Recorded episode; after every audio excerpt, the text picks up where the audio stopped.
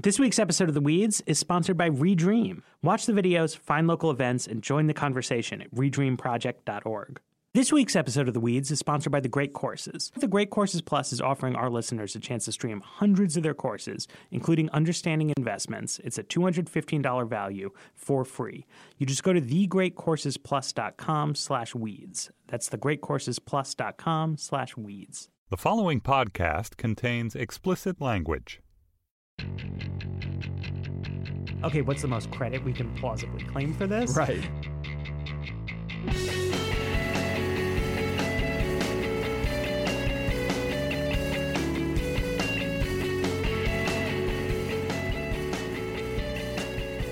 Hello, welcome to another episode of The Weeds, Vox's policy podcast on the Panoply Network. I'm Matthew Yglesias. With me, as usual, my colleagues Sarah Kliff, Ezra Klein.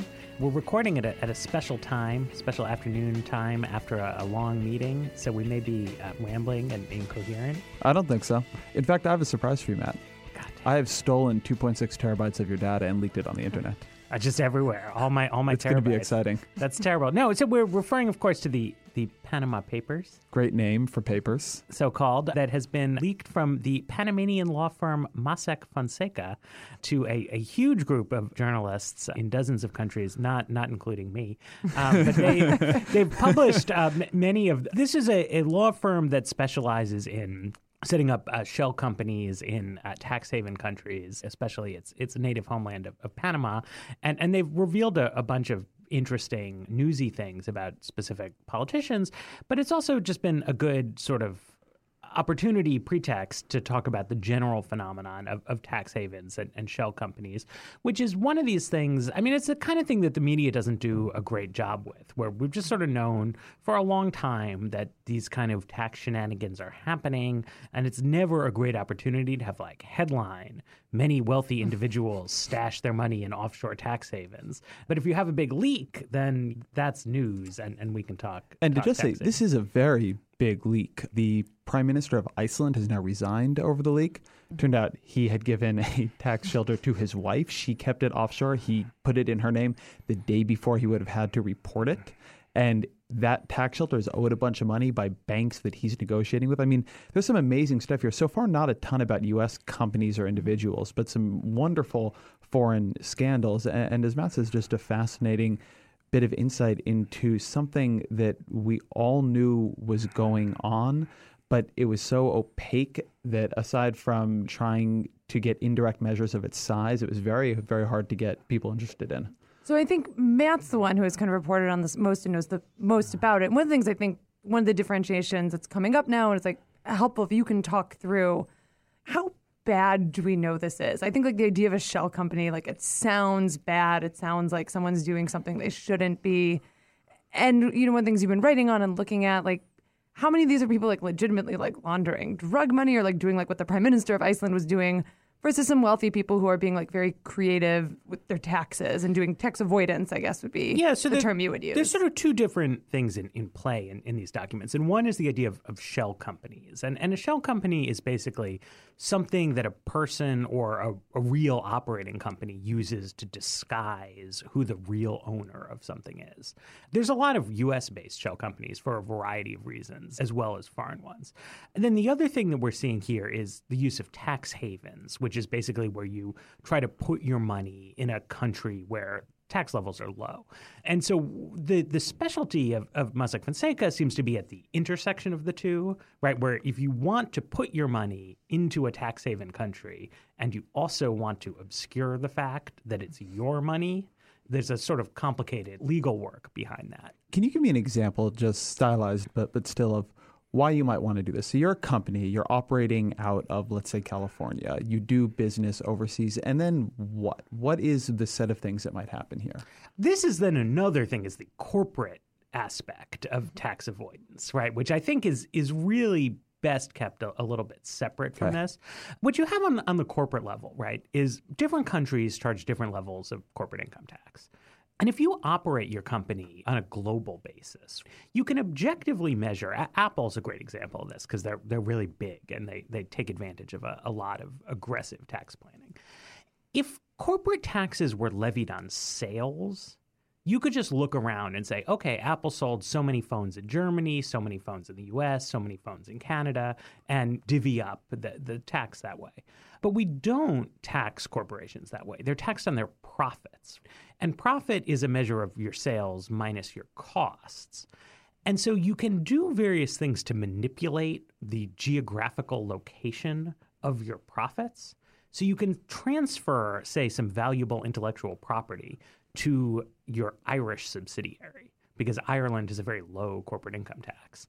And then you can have your Irish subsidiary license the intellectual property to your other subsidiaries in higher tax countries.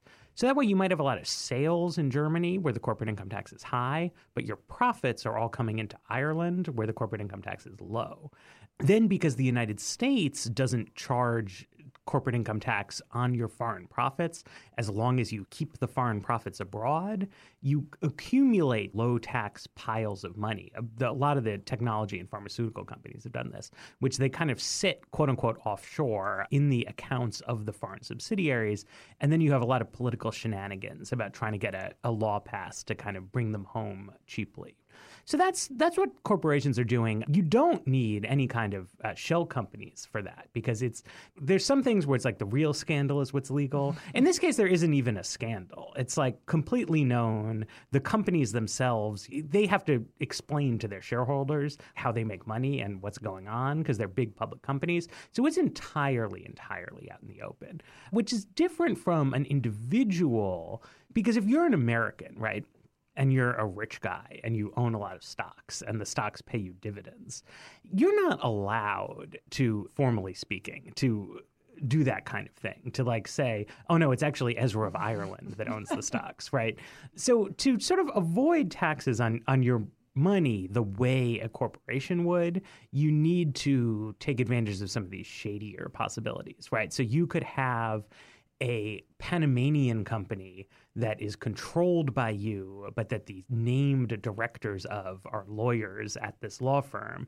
And then that company owns assets that are in the Cayman Islands, and they are earning you a return on income, which you don't report on your taxes to the IRS, and they can't see that you secretly control them. And then that shell company might say, go buy like a beach house in the Cayman Islands. And then you could go stay there because you, in fact, own it without tax authorities ever sort of being able to be the wiser. And, and that kind of thing is, you know, that's illegal. But people can sort of talk themselves into the idea that it's not illegal. The question is, is it's illegal in which country? The idea is you're taking advantage of the fact that the laws in these other countries, they really don't have taxes. You really are allowed to have completely anonymous companies in Panama. You really are allowed to not pay any income tax in the Cayman Islands. So you can set these things up and they're legal there and you may be an American, but maybe you don't care. One of the things that has been really helpful for me in trying to understand the size of what we're talking about, because this leak is about one law firm that is biting off a piece of this business in one particular, primarily in one particular country.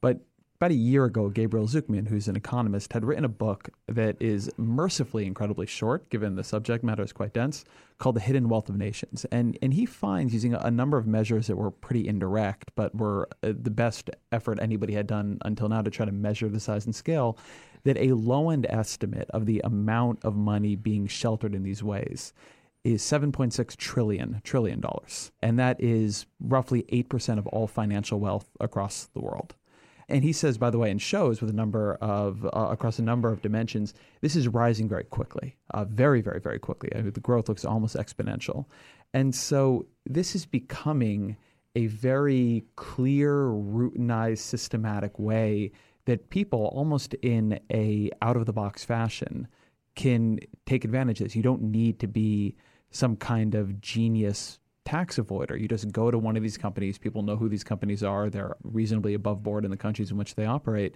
and you can put your money there. And it's becoming a really significant, according to him, loophole in the global tax system. And I think that the marriage of I think having through him and through others a better understanding of the size of this, but now this incredibly vivid example of what it is and how it's going on is really for the first time focusing attention in a way that feels to me not just like people lamenting it, but people actually thinking, okay, maybe maybe something has gone awry here that needs to be fixed or dealt with. Yeah, speaking to that routineness, the folks at Planet Money, which is another podcast I love, they've been doing a series of um, podcasts where they're setting up these shell corporations.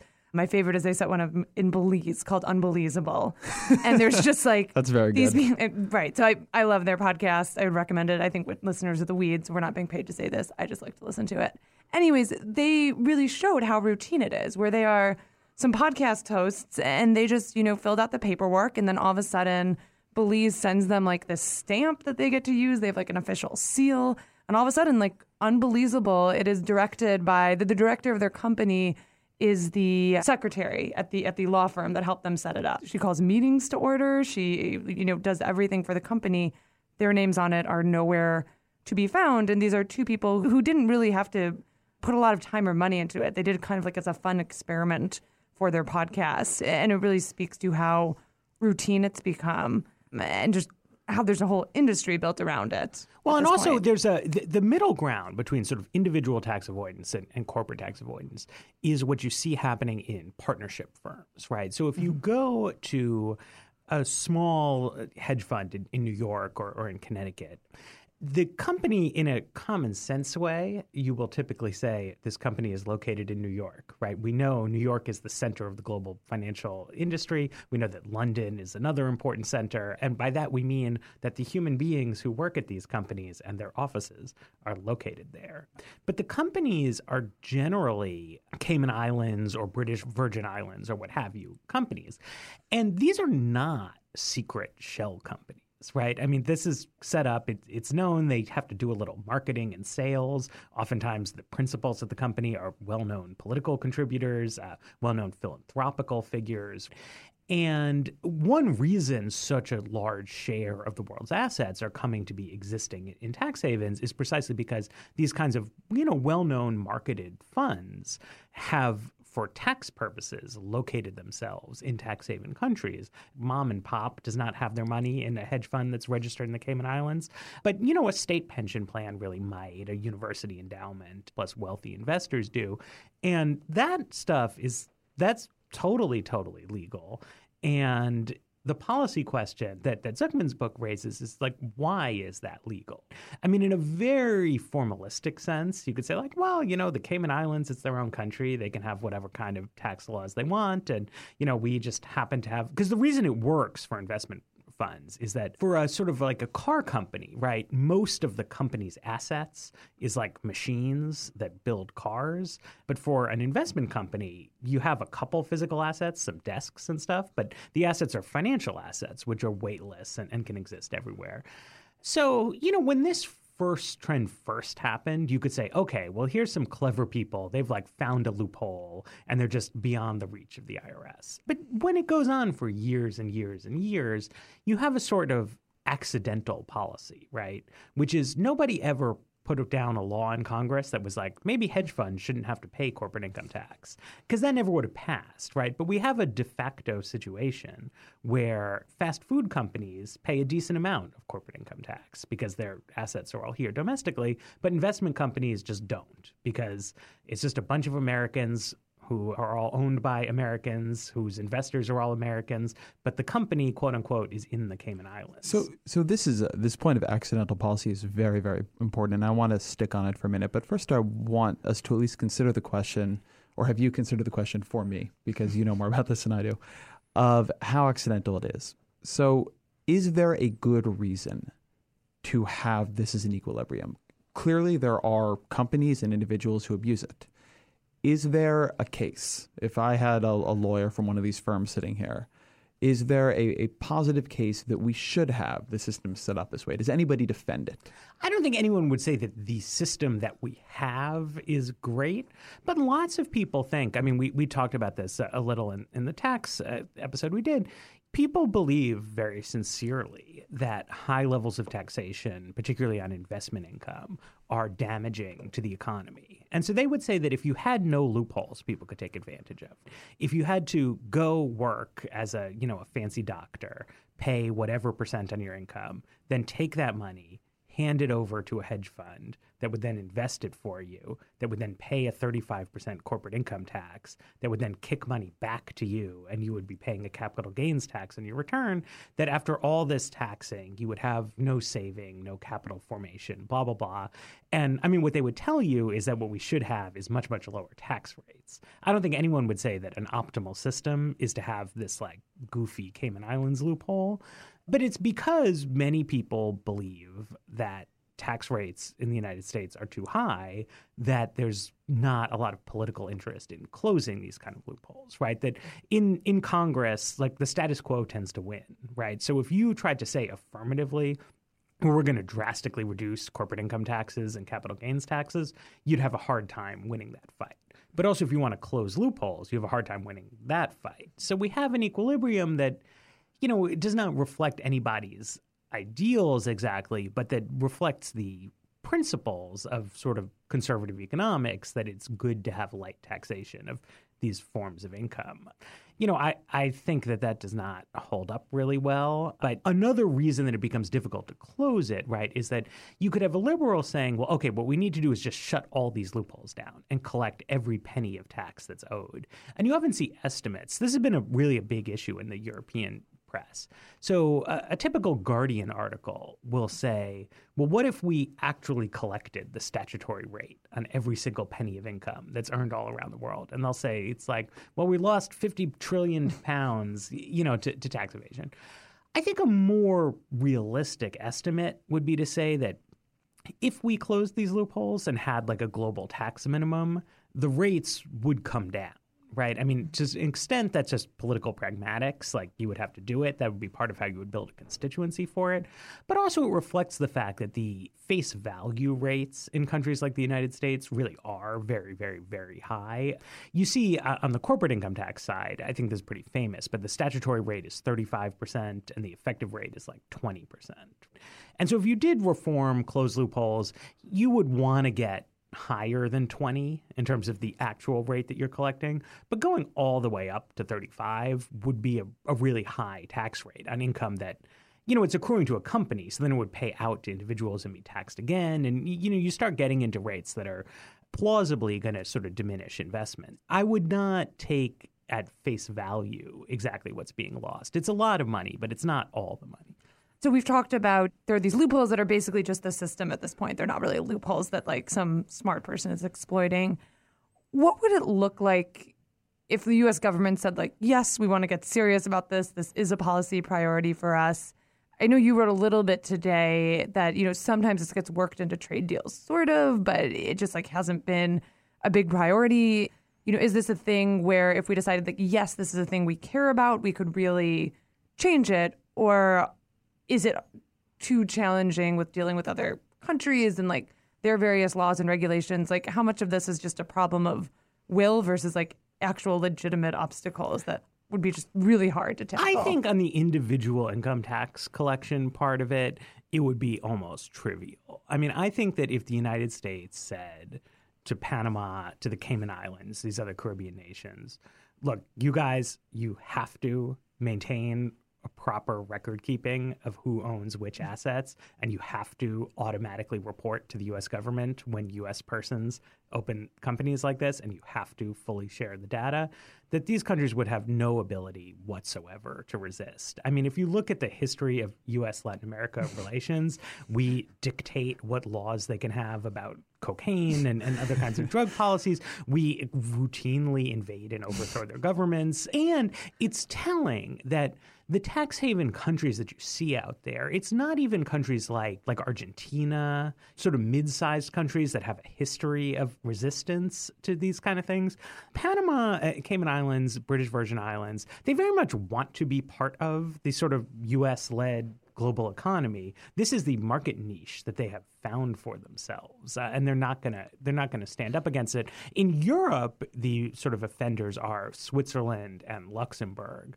The technical political problem there is that because Luxembourg is in the European Union, even though it's like seven people, the European Union as an entity can't actually threaten Luxembourg with consequences because they're part of the decision making process. And in a theoretical sense, the EU operates on a unanimity rule, so they can't change anything without Luxembourg agreeing. So they have uh, actually addressed this in a number of ways because anti tax politics is not as strong in Europe. Luxembourg really is a tiny country, and even though, according to the rules, can unilaterally veto EU actions. In reality, they can't do that. And so they have a lot of political wrangling. Luxembourg has never tried to genuinely stand alone. And so when they can get England and some of the other lower tax countries to side with them, you, you know, they stand up. Switzerland sort of gets to to an extent like free ride on Luxembourg's obstructionism. But what you what you see with all of these countries is that they have had these sort of banking secrecy regimes for a long time. Usually dates back to World War One, and, and, the original purpose really was tax avoidance. But it's been taken advantage of by criminal enterprises over the years, and we've cracked down on that, particularly after 9/11. You know, the U.S. government was not going to let people finance Al Qaeda through anonymous Swiss bank accounts. And Switzerland changes laws. They can't really resist this kind of thing. These bank accounts, they're not in North Korea, you know, something like that. The corporate tax stuff is different because, you know, you're getting into much closer to like the core areas of national sovereignty. Now, the world powers, I think, clearly could and probably should try to coordinate more on, on corporate income tax collection. But, you know, it's difficult for me to imagine the United States just like telling Ireland that its corporate income tax rate has to be 35% just because ours is you could have a compromise, particularly within the European Union. It's actually a little odd that they have such different rates. But, you know, our states have different tax policies, and they, to an extent, engage in competition with one another. But it's just sort of the nature of life, right? I mean, countries want to be able to write their own tax laws. But saying that countries need to accept anonymous financial transfers, I think is pretty questionable. I have something I want to ask you on that, Matt. But before that, let's hear from one of our sponsors. This week's episode of The Weeds is sponsored by Redream. Redream is a nationwide project that's taking a look at the idea of the American dream. The idea is to discover, with online videos and local meetups, what it means to make it in the 21st century. Watch the Redream documentary series on YouTube as it delves into the hopes and struggles of average Americans. There's a new video every weekday from now through April 22nd. The project pairs online storytelling with over 30 community engagement events. Redream is led by KCPT in partnership with 14 other PBS member stations all across the country. It's sponsored by ThinkShift, an initiative of the DeBruce Foundation. Foundation. Watch the videos, find local events, and join the conversation at redreamproject.org.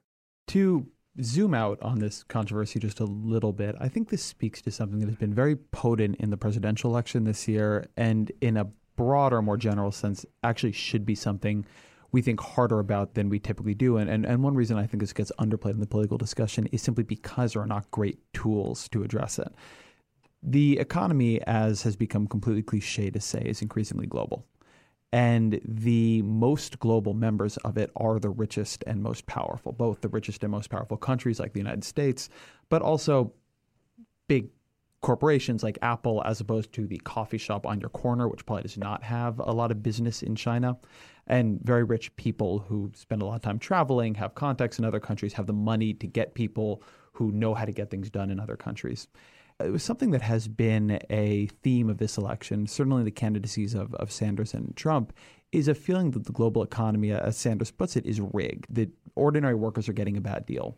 And you'll often get, I think, a somewhat narrow economic response to this kind of argument that says, oh no, Bernie Sanders doesn't understand trade deals, and trade deals are better than he thinks. And I think there's some argument that trade deals are better than Bernie Sanders thinks.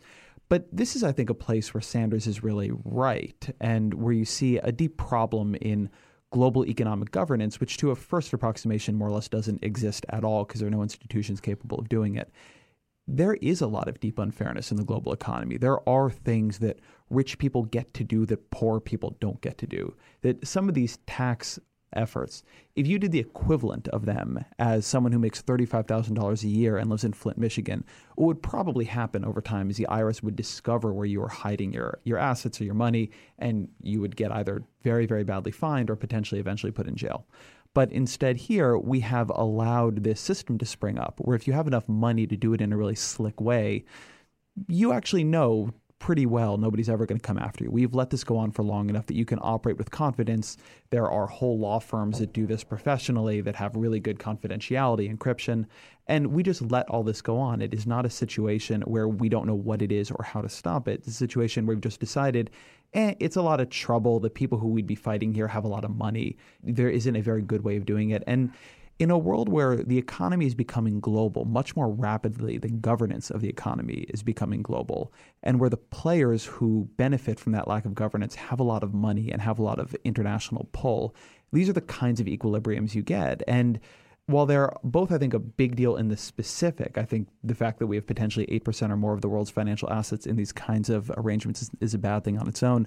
It's also bad because it makes people mistrust the entire global system. They hear stories like this, and it correctly pisses them off. It makes them feel that they are getting the shitty end of a deal. And while they are getting that shitty end of the deal, they're being repeatedly told, no, the global economy is great. No, it's important for everybody to be that competitive. No, we're all in this together. And, and that increasingly doesn't track for them. And then you get candidacies like Donald Trump's.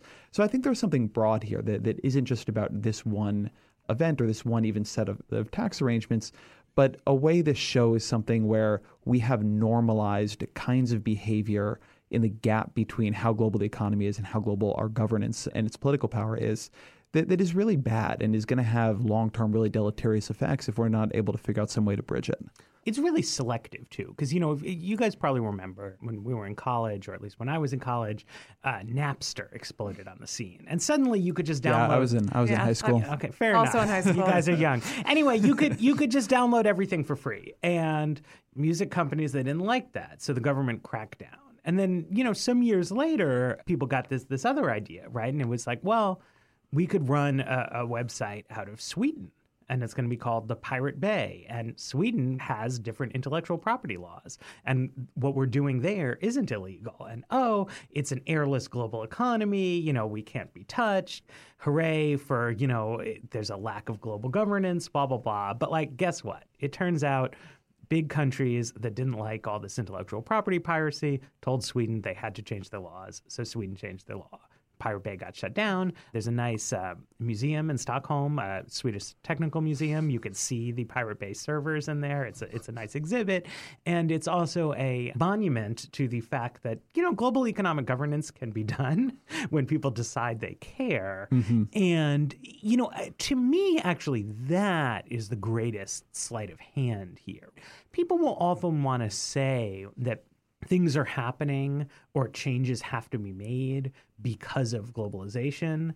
A- And so you'll even hear, I mean, I, I remember one response often to proposals for higher levels of taxation is, well, you know, it'll just be evaded, right? People can just move the money offshore, like it's a globalized economy. That was not the political system's response to IP owners right when when pirate bay came up they said like you know what we in fact have a, a navy we have nuclear bombs. I mean not that we threatened to bomb sweden even right? But it's just it's just not true that the world is this like anarchic state in which we have no ability to do these things. What we don't have, particularly in the United States, is a political consensus that we want to collect more tax revenue from wealthy individuals. We, in fact, you know, have quite the opposite, right? I mean, it, th- there's no like shady, like hide the ball stuff in the Republican Party tax plans. Like they want people to pay lower tax rates. So, of course, they're not interested in shaking down tax haven countries. But it's it's in some ways like I, I think well, you're right, Ezra, that you know the the system is rigged, globalization, blah blah blah. But in other ways, it's like it's almost more banal than that. That like we just have political conflict over whether wealthy people should be paying higher tax rates, and this is one aspect of it. And I do think though that it's telling that politicians who Bernie Sanders aside, but you know your Barack Obamas and your Hillary Clintons, people who who want higher tax rates, they though tend not to talk about this this kind of stuff and they certainly don't talk about it in the tone of like moralistic outrage that you hear from Bernie Sanders. And that kind of thing, you know, it does raise people's suspicions a little bit about I think that that kind of stuff, it's part of what has fueled some of this kind of insurgent mentality. Is like, how serious are they really about going after some of these things? You know, are you saying you're going to raise taxes, but you're going to keep winking at, at these kind of loopholes or, or not? So when you like look at this, then do you see anything like big happening in the U.S.? Because I kind of watch this now, and I think like it'll be this big story. The Prime Minister of Iceland will resign. Like maybe some other documents will come out that really change the narrative as journalists pour over it. But kind of like thinking about the coverage I've read and like listening to you talk through it. Basically, it create it makes me think of a future where like we have this news story, journalists write about it, and then we kind of like move on to like whatever the next thing is. Is there a reason like what do you or are there other countries like like you know in Iceland does this like unleash like a wave of like financial regulation or what do you see happening next? Yeah, so I mean, so one thing to say is that you know the reason this document leak is so big is that it's 40 years worth of documents. Over that span of time, the rules actually did get quite a bit tighter in a number of these countries, and uh, you know my, my friends at the Treasury Department would want me to mention FATCA, F-A-T-C-A, which was Rolls a, right off the tongue. a- a law that that was passed in the Obama years, and in fact did sort of put the squeeze on this. The bilateral U.S. Panama trade deal in 2011, I think its tax provisions are relatively weak. And the fact that the U.S. agreed to relatively weak tax provisions shows it was not a high priority of the U.S. Trade Representative's office. But they're not nothing, right? I mean, we did, as part of that deal, make Panama agree to enhance tax cooperation. Switzerland and Luxembourg had to change their rules in response first to U.S. pressure after 9 11, to EU pressure more recently. David Cameron in the UK had been saying that he wants to crack down on tax havens, which is significant because a number of the biggest tax havens are in this weird legal status where they're somehow part of the British Empire but not subject to English tax law and reasons I don't totally understand. You know, it's like they're a monarchy, so it's like the Queen rules the Isle of Man, but Parliament doesn't govern it or something. So he had said he wanted to make a push against this.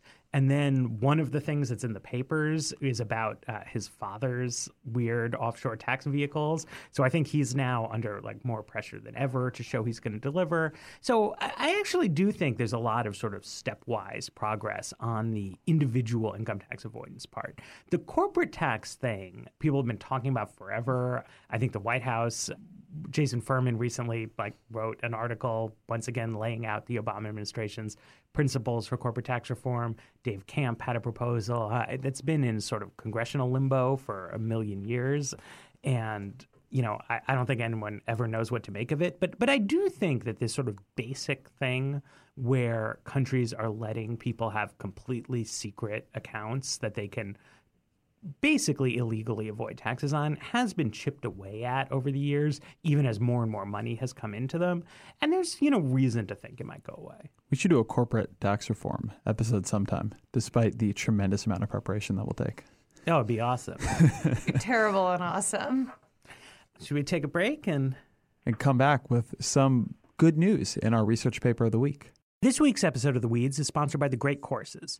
We've been talking a lot about The Great Courses lately, and we're excited about their new Great Courses Plus video learning service. It gives you unlimited access to this huge library of the Great Courses lecture series in so many fascinating subjects. You got science, history, cooking, everything. Uh, so we really want you to try The Great Courses Plus. So they're giving our listeners a special chance to watch one of their popular courses, Understanding Investments, absolutely free. Understanding Investments is presented by award winning professor of financial economics at Duke University, Connel Fullenkamp. The course explains the fundamentals of investing for people who aren't familiar with the process, and it also covers areas that more experienced investors find beneficial. It's, it's super interesting. Uh, you know, you can learn a lot, you can benefit on the bottom line, and with Great Courses Plus, you can watch as many different lectures as you want, anytime, anywhere. So now the Great Courses Plus is offering our listeners a chance to stream hundreds of their courses, including Understanding Investments. It's a $215 value for free. You just go to thegreatcoursesplus.com slash weeds. That's thegreatcoursesplus.com slash weeds. So today's very exciting research paper of the week. Woo! wow. I'm so you thought we you thought we would be slow in the afternoon, but you have all this energy. I got so much energy for this All paper. right. Well, it's from the Congressional Budget Office, and um, it has a very exciting title. Ezra, you know, stay calm.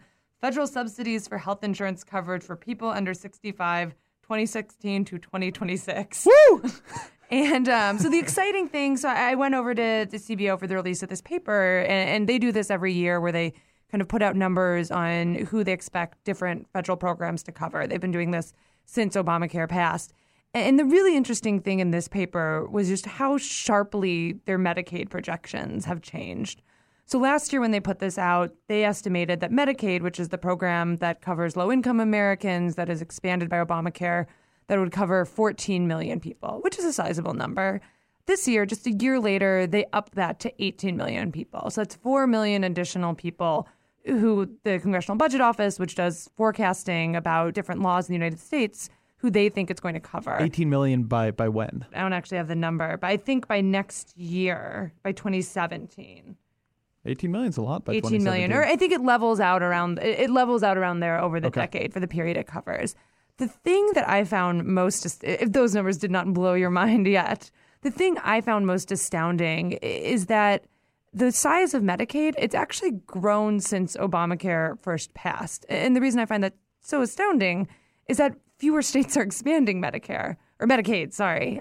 When Obamacare passed, it was envisioned that all 50 states would expand their Medicaid programs to cover anyone who earned less than 133% of the poverty line, which is about $15,000 or so for an individual. And back then, when the law passed, CBO did this exact same report. And they said, you know, we think about 16 million people will get insurance through Medicaid. And, you know, at that point, they thought all states were expanding, but the Supreme Court changed that. And now only about 30 states have expanded Medicaid. And even with 20 states just saying, no, we're not going to do this, Medicaid has grown much faster than anyone expected. And it's it was something that was surprising to me as someone who's covered all these numbers that, you know, it's really a much, much bigger part of the Obamacare insurance expansion than anyone really expected. with the Why is really- CBO so bad at estimating? This is really striking, though, because I, I want to make sure I understand exactly what you're saying here. Yes. So you're saying that when Obamacare passes, CBO does a Medicaid projection based on the assumption that every state will expand Yes. Medicaid. We're now, whatever it is, uh, five years later, I guess six years later. Mm-hmm. And CBO is now in a world, knows we're in a world where not every state is expanding Medicaid. Texas is probably not going to expand Medicaid for quite some time, if ever. Or Florida, which Or has Florida. lots of people. And even so, we are now looking at projections over a reasonably similar time period Mm-hmm. that now see higher Medicaid enrollment than Yes. was tr- Yes. than we expect in 2010. Two million more people enrolled in Medicaid with 20 fewer states. Do they expanding. say why that is? They do. Is it a good reason or a bad reason? Is it because one reason could be that the economy's worse than people thought, and so there are more people under the poverty Yeah. line. So it's not it's not really that. That doesn't actually come up in the CBO report at all. It's basically that enrollment, the people who would be eligible have signed up at much higher rates than expected. So one of the things we generally know about public programs is they often have very low participation rates. For Medicaid, about half of the people who are eligible for Medicaid typically enroll in the program. So usually you expect about half people just won't show up.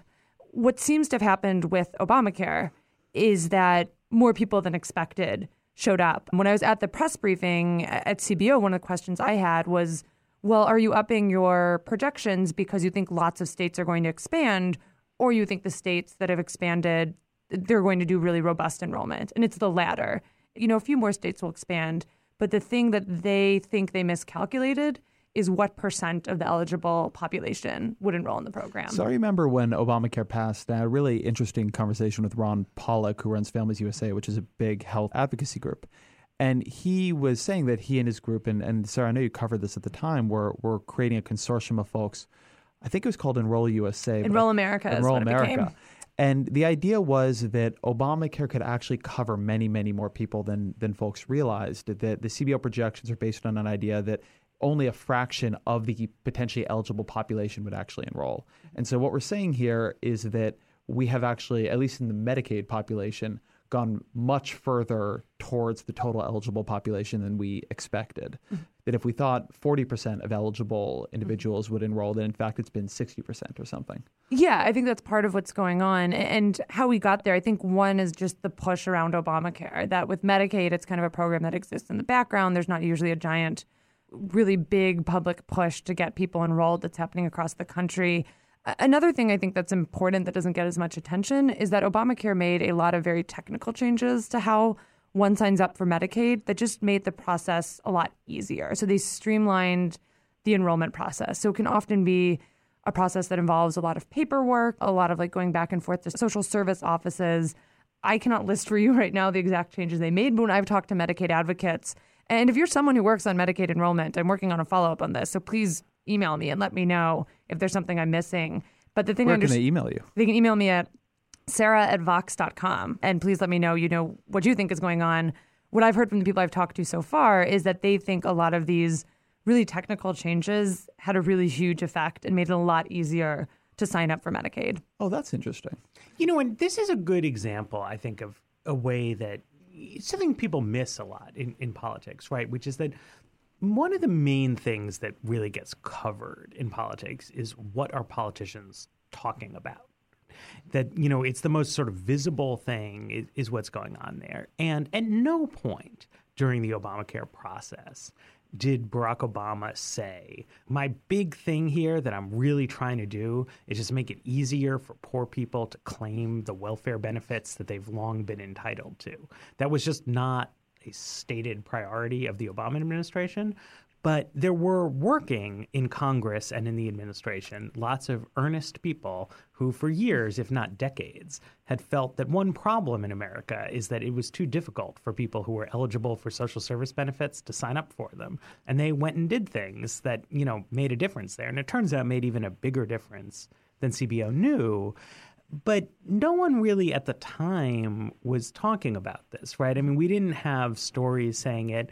And then when the political mood sort of shifts, right, and we're now in a cycle where we're like talking about the Obama legacy and things like that rather than Obama pushing a contentious law in Congress, to an extent, people don't fully know and appreciate the like full legacy of things that the Obama administration did on an anti-poverty front or on a single payer expansiony type front because at the time they were doing the the legislation, the marketing push was very much about look, this is a pragmatic, centrist thing. This is about helping middle class families save money, blah, blah, blah, blah, blah, blah. And there was zero interest in saying, like, actually, there's some people here who are just fanatically devoted to channeling money to the non working poor. Yeah. So I have one question about this, and then and then one data point to add. If I remember, and, and so you'll you'll know if I'm wrong here, we are underneath original CBO projections around insurance exchange enrollment. Yes. Yes. Do we think that there's been a migration for some reason? Do do we think that we got that wrong? That what we're seeing is somehow one to one here? So I think the thing you're pointing at that basically the size of the insurance expansion is the same. It's just which program people are enrolling Mm-hmm. in. Yes, I generally think that is true. I don't think it is people because you can't really make the decision of which one you pick. Right, it's not people it's like depending picking, on your income. It's depending on Mm-hmm. your. This was something that came up um, right when enrollment started that people were picking Medicaid. But yes, it's about the same size of an expansion with different programs. Yeah, sorry. What I meant by the one to one question, and, and we may just not know this in the CBO report, was what happened at the Congressional Budget Office, either because of, and as you said, it's not in there, but but I'm curious about it. Either because we got in the economic projections wrong, or potentially because we had misunderstood who the population that needed Obamacare and would sign up for it was, that they were incorrect about which bucket the population would end up falling into. But it sounds like that isn't isn't a question. It's not. I mean, the thing I would say, because I have talked to for separate stories folks at CBO about how they do their estimates, and the thing I've understood is it is very hard to project insurance expansions. There are not many historical examples you can look at and say, oh, that's like how I think take up will go. That's who I think I will sign up. We've basically had two insurance expansions in the past 50 years. One was the Children's Health Insurance Program for low and middle income kids, and one was the expansion of drug coverage in Medicare. So all the forecasters at CBO, they basically have these two historical examples to go on, which are really different from the Affordable Care Act. So I think, you know, they made their best guess and, their best guess on kind of, you know, this global level was right. The insurance expansion is just about as large as they had expected, but they they overestimated exchange enrollment and they underestimated Medicaid enrollment for some of the reasons we've talked about on Medicaid, I don't fully understand the underestimate of exchange But, enrollment. but the main point is it, it was a kind of coincidence Yes, that it, that right. it, Yes. it levels out to zero. totally. You could a- see both being the same and- size. And in theory, if you had full Medicaid expansion across every state, we'd, we'd be Yeah. running ahead. But I want to add in something else here that I think is really interesting and we don't always talk about, about in this. The New York Times had a great story about employer based Mm-hmm. enrollment. And, and what they showed in this story was that since basically 99 until around the time Obamacare passed, the share of Americans with employer based enrollment was, was dropping a bit. And when Obamacare passed, there was a tremendous amount of warning and discussion and concern that what would happen is called employer dumping. Mm-hmm. That employers would see that there's now this great thing called Obamacare, or this terrible thing called Obamacare, depending on their perspective, and that what it meant was they could stop offering health insurance to their employees and just let them get Obamacare, or maybe increase even their wages a bit so they could go get Obamacare. But that the result would be that taxpayers would be paying subsidies where employers were previously paying premiums. That appears to be completely not happening. Mm-hmm. That, that since Obamacare passed, employer based care has actually held unusually steady. It's been steadier than it was in, in the period previous to this.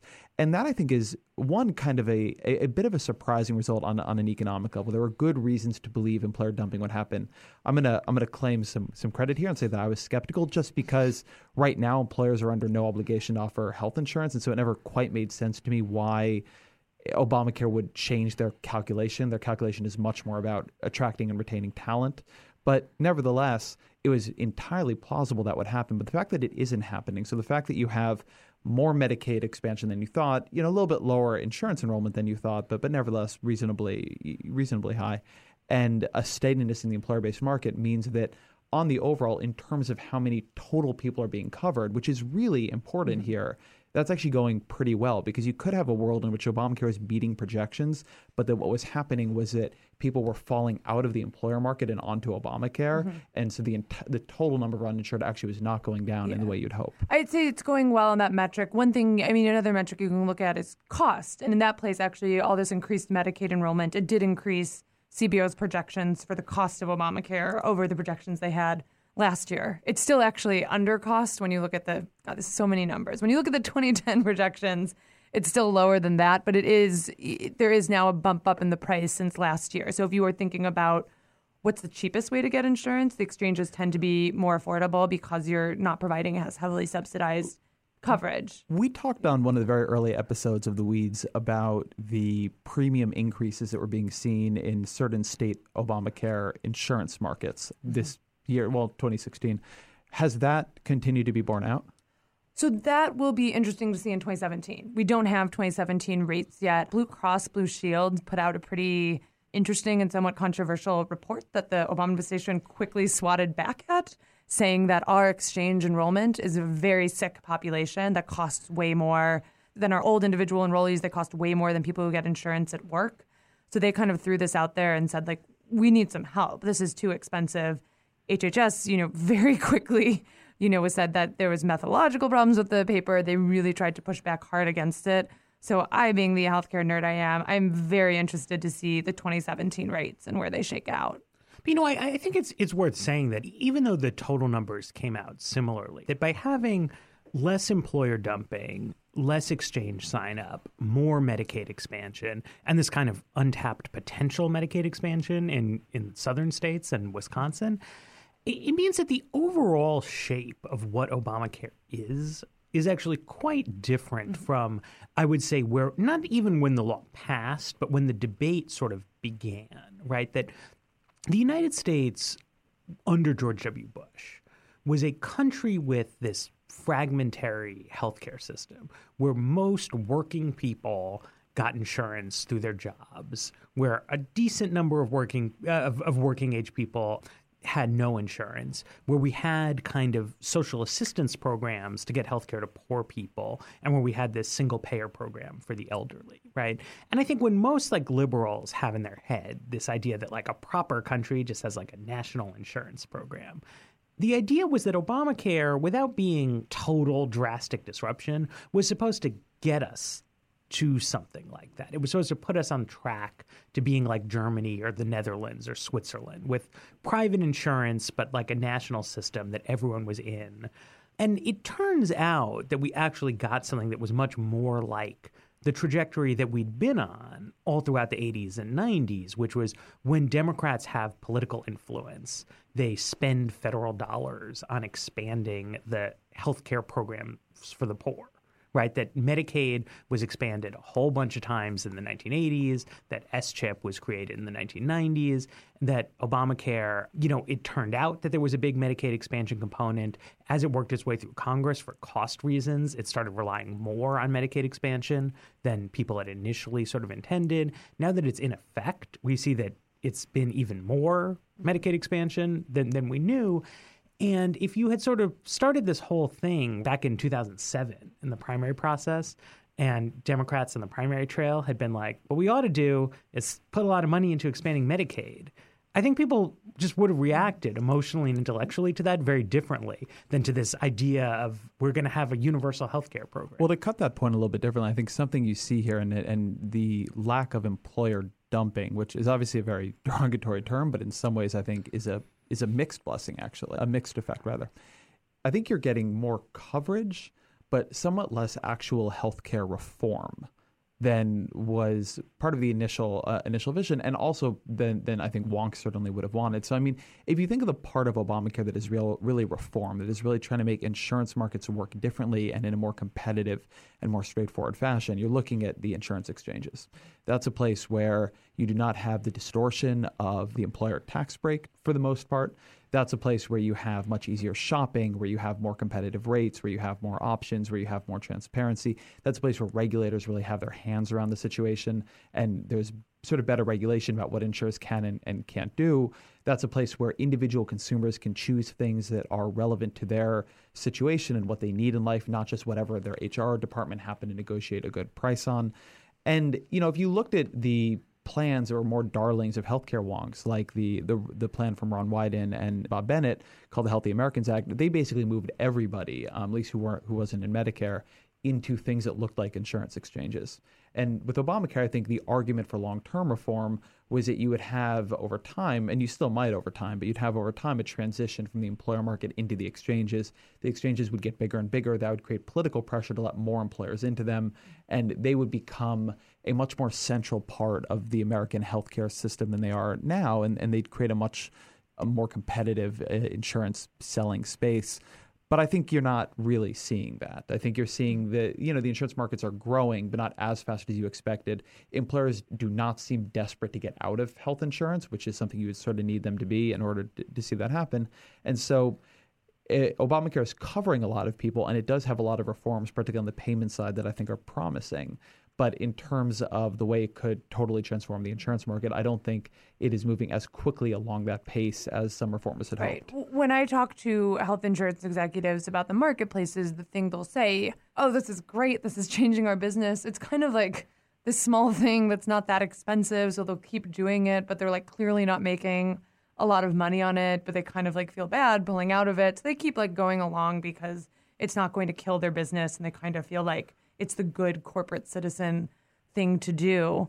On what you were saying, Ezra, the health insurance marketplaces, I think, were always kind of seen by the media as like the core of Obamacare. Like this was the thing that had changed. I remember when you know the laws, the insurance expansion started in 2014. We started getting enrollment numbers, and at the beginning, people the numbers were very high for Medicaid, very low for the marketplaces and you'd see a lot of coverage being like, oh, well, those are Medicaid enrollment. Those don't really count. What we really cared about was exchange enrollment. Or, or even pe- people to say Obamacare signed up X and it was only right. exchanges. Yeah. So, and, and if you tried to include Medicaid people, they'd be like, oh, well, you're padding the numbers. Those are Medicaid signups. And so there was kind of this, you know, narrative that developed. And, you know, maybe it's because Medicaid was around already, the exchanges were shiny and new, that like that was what Obamacare was. And I think when we look back at the legacy, of ACA, at least from you know what we see right now in these CBO projections and some of the things happening in the marketplaces, the legacy will be much more heavily grounded in expanding this this program for low income Americans and making it easier to sign up for, which is a less sexy but also meaningful accomplishment. But it's less, it's not just that it's less sexy, right? But that it has less of the intellectual aspiration, yes. right? I mean, Ezra was talking about this, but there have been a sort of a long series of like climb downs from a kind of what you would draw up in a seminar room. Like this would be a more rational healthcare system. And then it's like, okay, but we have a healthcare system and you know, you have interests and you just have like human beings who don't like change. And so it's like, how can we get from A to B? And the exchanges were the part that was meant to get us from A to B. And the idea was first you will have on the exchanges people who currently don't have healthcare. So they're not averse to change. And then the idea was, well, you'll have some gentle incentives that kind of lead maybe new companies to just like not go down the employer provided route or maybe there will be like not so much employers dropping insurance that we call it dumping but you know gently gently people are going to transition via the cadillac tax and, and various other things but the legislative process already ground down some of that and we've seen some more grinding down in terms of backlash to the to the Cadillac tax things like that. And so it, it's very meaningful obviously if you used to not have insurance and now you have Medicaid like that can be a really big difference in your financial well-being. Although also you could just get like money.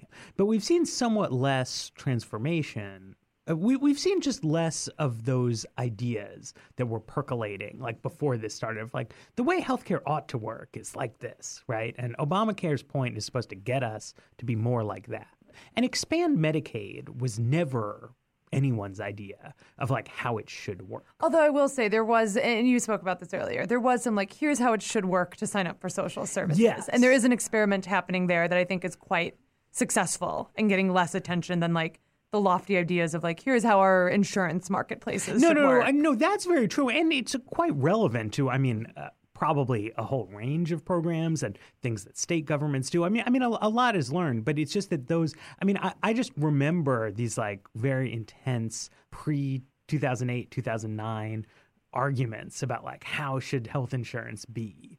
And it just feels to me that, that all that has been less relevant to what's happened Yeah, I mean, a lot of the intellectual energy around Obamacare was about how to cut cost, right? I mean, it's driven by, you know, President Obama, who cared a lot about cost cutting and, and seemed very was very convinced by that as the single long term driver of budget deficits. It's driven a lot at that time by Peter Orszag, who first at the Congressional Budget Office and then at the Office of Management and Budget had really pushed the idea that the central fiscal challenge was bending the cost curve.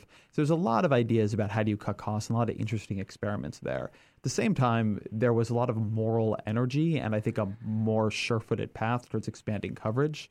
And Obamacare is doing some interesting stuff around costs, some of which I think is being promising. Uh, again, on the payment side, there's some interesting things happening, and we should we should probably do a, a payment reform episode sometime. But on on the insurance market side and some other sides, I think is is not being as transformative as ad, as advocates hoped. But the insurance expansion, in its own way, because I think it had more just direct, blunt force policy behind it, is is working out pretty well. And to be fair to the reformers, costs have fallen, right? And so we can have there's Yeah, a sort of fair. there's there's yeah. a there's a kind of mm-hmm. pundit argument as to like did costs fall because of the cost falling Yes. things in Obamacare or didn't it? Which is fine, but it's like if you're running a healthcare system and your costs are falling, and you Costs want are to growing more slowly, Well, going just more- to Sure. be annoying the, and po- correct. the, the point is, is uh, on a high level, Annoying and correct is, I think, the weeds tagline. hopefully, on, on a high level, the cost curve is bending, which to an extent, whether it's a coincidence or just a couple measures have been amazingly successful, objectively puts less pressure on you to do more things to control costs, right? If costs were ballooning out of control, people in HHS in the White House would probably be running around like, "Oh my god, like what are we going to do?" But since costs are falling, they're instead having their press secretaries run around and be like, "Okay, what's the most credit we can plausibly claim for this?" Right. Because one way or the other, they're going down. So like there is no because conservatives Uh, di- going down so fast, like some of the policies in Obamacare that would have triggered if they were going up have actually not triggered. So we don't even know how the well death they work. panels have not yeah, arrived right. for us. And, and conservatives said, which is not like a crazy fear, was like, well, if you expand coverage, costs are going to explode, right? And that just hasn't happened. If it had happened, Obamacare would have a big problem. To your point about projections, and, and this was true a year or two years ago. There's a Center on Budget and Policy Priorities chart. I don't know if it's true literally right now, but the cost of national of government provided healthcare in this country right now with Obamacare is lower than pre-Obamacare projections without Obamacare because that's how big the um, the the reduction in overall system-wide costs are. Now, a lot some of that reduction certainly is for bad reasons like the recession, but but it's still an impressive stat.